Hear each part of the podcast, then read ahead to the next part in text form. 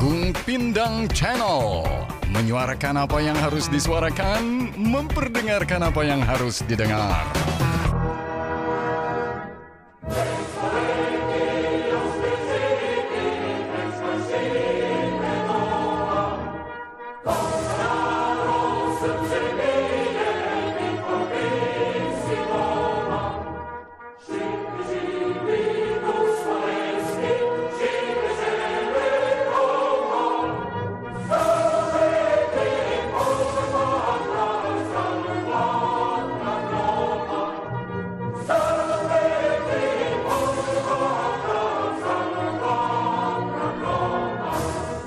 Lagu yang baru saja kita dengarkan itu adalah lagu kebangsaan dari negara yang dulu pernah ada di muka bumi ini, namanya Yugoslavia.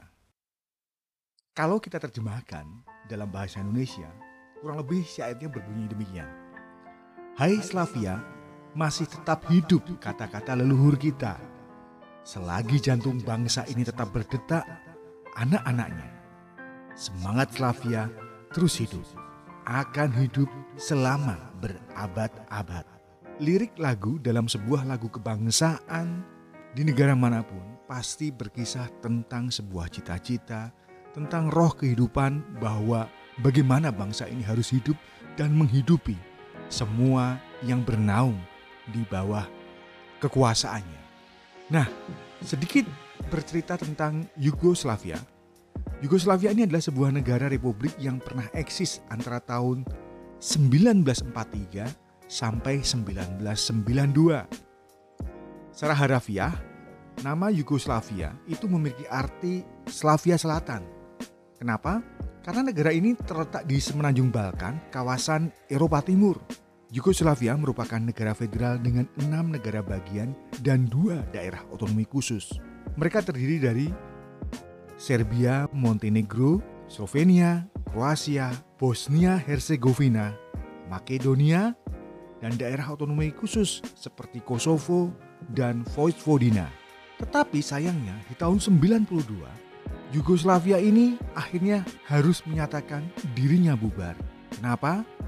Semenjak kematian sang presiden yang sekaligus pendiri dari republik ini, di mana sekitar tahun 1953 sampai 1980, Joseph Broz Tito ini pernah membawa Yugoslavia mencapai titik puncak kejayaannya. Pada masa pemerintahan Broz Tito, Yugoslavia menjadi negara yang kuat tanpa bergantung pada kekuatan blok barat maupun blok timur. Tetapi sayangnya karena tidak ada pengganti yang sekualitas Joseph Broz Tito, maka semenjak meninggalnya, muncul berbagai masalah sosial dan politik yang menyebabkan keruntuhan Yugoslavia. Ada berapa penyebab yang membuat Yugoslavia ini kemudian harus tumbang dan menyatakan dirinya bubar. Yang pertama adalah adanya vacuum of power, di mana kekuatan kekuasaan di Yugoslavia tidak ada sekali lagi pemimpin yang ideal yang bisa menggantikan sosok Yosef Broz Tito. Kemudian terjadi perpecahan antar etnis di Yugoslavia dan runtuhnya kekuatan komunisme pada akhir dekade 80-an. Proses keruntuhan pada tahun 1987 ini dimulai dari terjadinya krisis ekonomi dan politik tingkat nasional di Yugoslavia. Krisis tersebut disebabkan oleh perpecahan antar etnis dan kondisi pemerintahan yang tidak menentu. Diperparah dengan terpilihnya Slobodan Milosevic sebagai presiden Serbia. Slobodan Milosevic ini menerapkan kebijakan diskriminatif yang berdasarkan etnisitas yang merugikan bagi kelompok mayoritas Yugoslavia.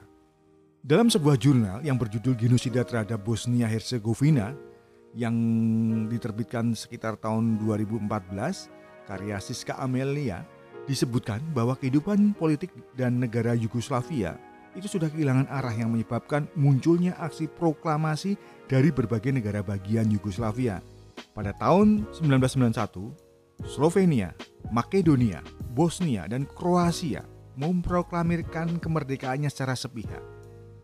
Mereka kemudian mendirikan pemerintahan berdaulat yang memiliki masing-masing mata uangnya sendiri, angkatan bersenjatanya sendiri, dan wilayah negaranya diatur mereka sendiri. Pada perkembangannya, Proklamasi negara bagian Yugoslavia mendapat penolakan oleh Serbia. Serbia berupaya untuk tetap mempertahankan eksistensi Republik Yugoslavia. Kemudian terjadilah perang antar etnik antara Serbia dan Bosnia yang menimbulkan ribuan korban jiwa harus gugur. Dampak keruntuhan Yugoslavia memberikan dampak yang sangat besar bagi tatanan kehidupan sosial, politik, dan ekonomi masyarakat internasional. Bayangkan kalau persoalan serupa menimpa di negeri kita Indonesia. Indonesia menurut data BPS di tahun 2010 itu ada sekitar 1340 suku bangsa. Belum lagi dengan pulau-pulau kita yang jumlahnya sekitar 16.671 pulau. Bayangkan, jika terjadi keretakan, maka biaya yang harus dikeluarkan untuk menyatukan kembali teramat sangatlah mahal. Maka di tengah-tengah pandemi seperti sekarang ini, tidak ada cara, tidak ada sesuatu yang kita bisa lakukan kecuali bersama-sama bergandengan tangan. Jika kita masih mengakui bahwa kita adalah bagian dari warga NKRI, mari kita singkirkan perbedaan-perbedaan kita. Mari kita support apa yang sudah dilakukan oleh pemerintah, dan tentunya kita berharap badai ini segera berlalu. Sebab jika masih ada orang yang terus menari-nari di tengah badai, mungkin syair terakhir dari lagu kebangsaan Yugoslavia ini bisa menjadi peringatan buat mereka. Biarkan semua yang menimpa kita terhempas oleh angin bora. Biarkan bebatuan pecah, pepohonan tumbang. Biarkan bumi berguncang. Dan kita tetap berdiri teguh, laksana tebing yang kukuh. Terkutuklah orang yang berkhianat pada tanah airnya.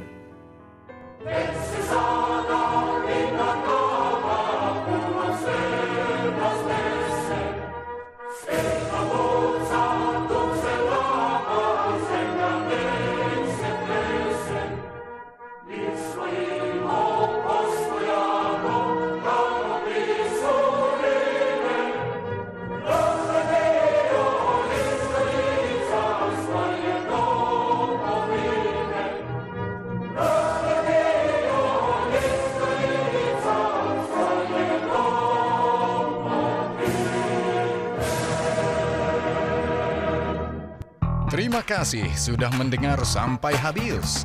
Jangan lewatkan Agung Pindang Channel episode berikutnya.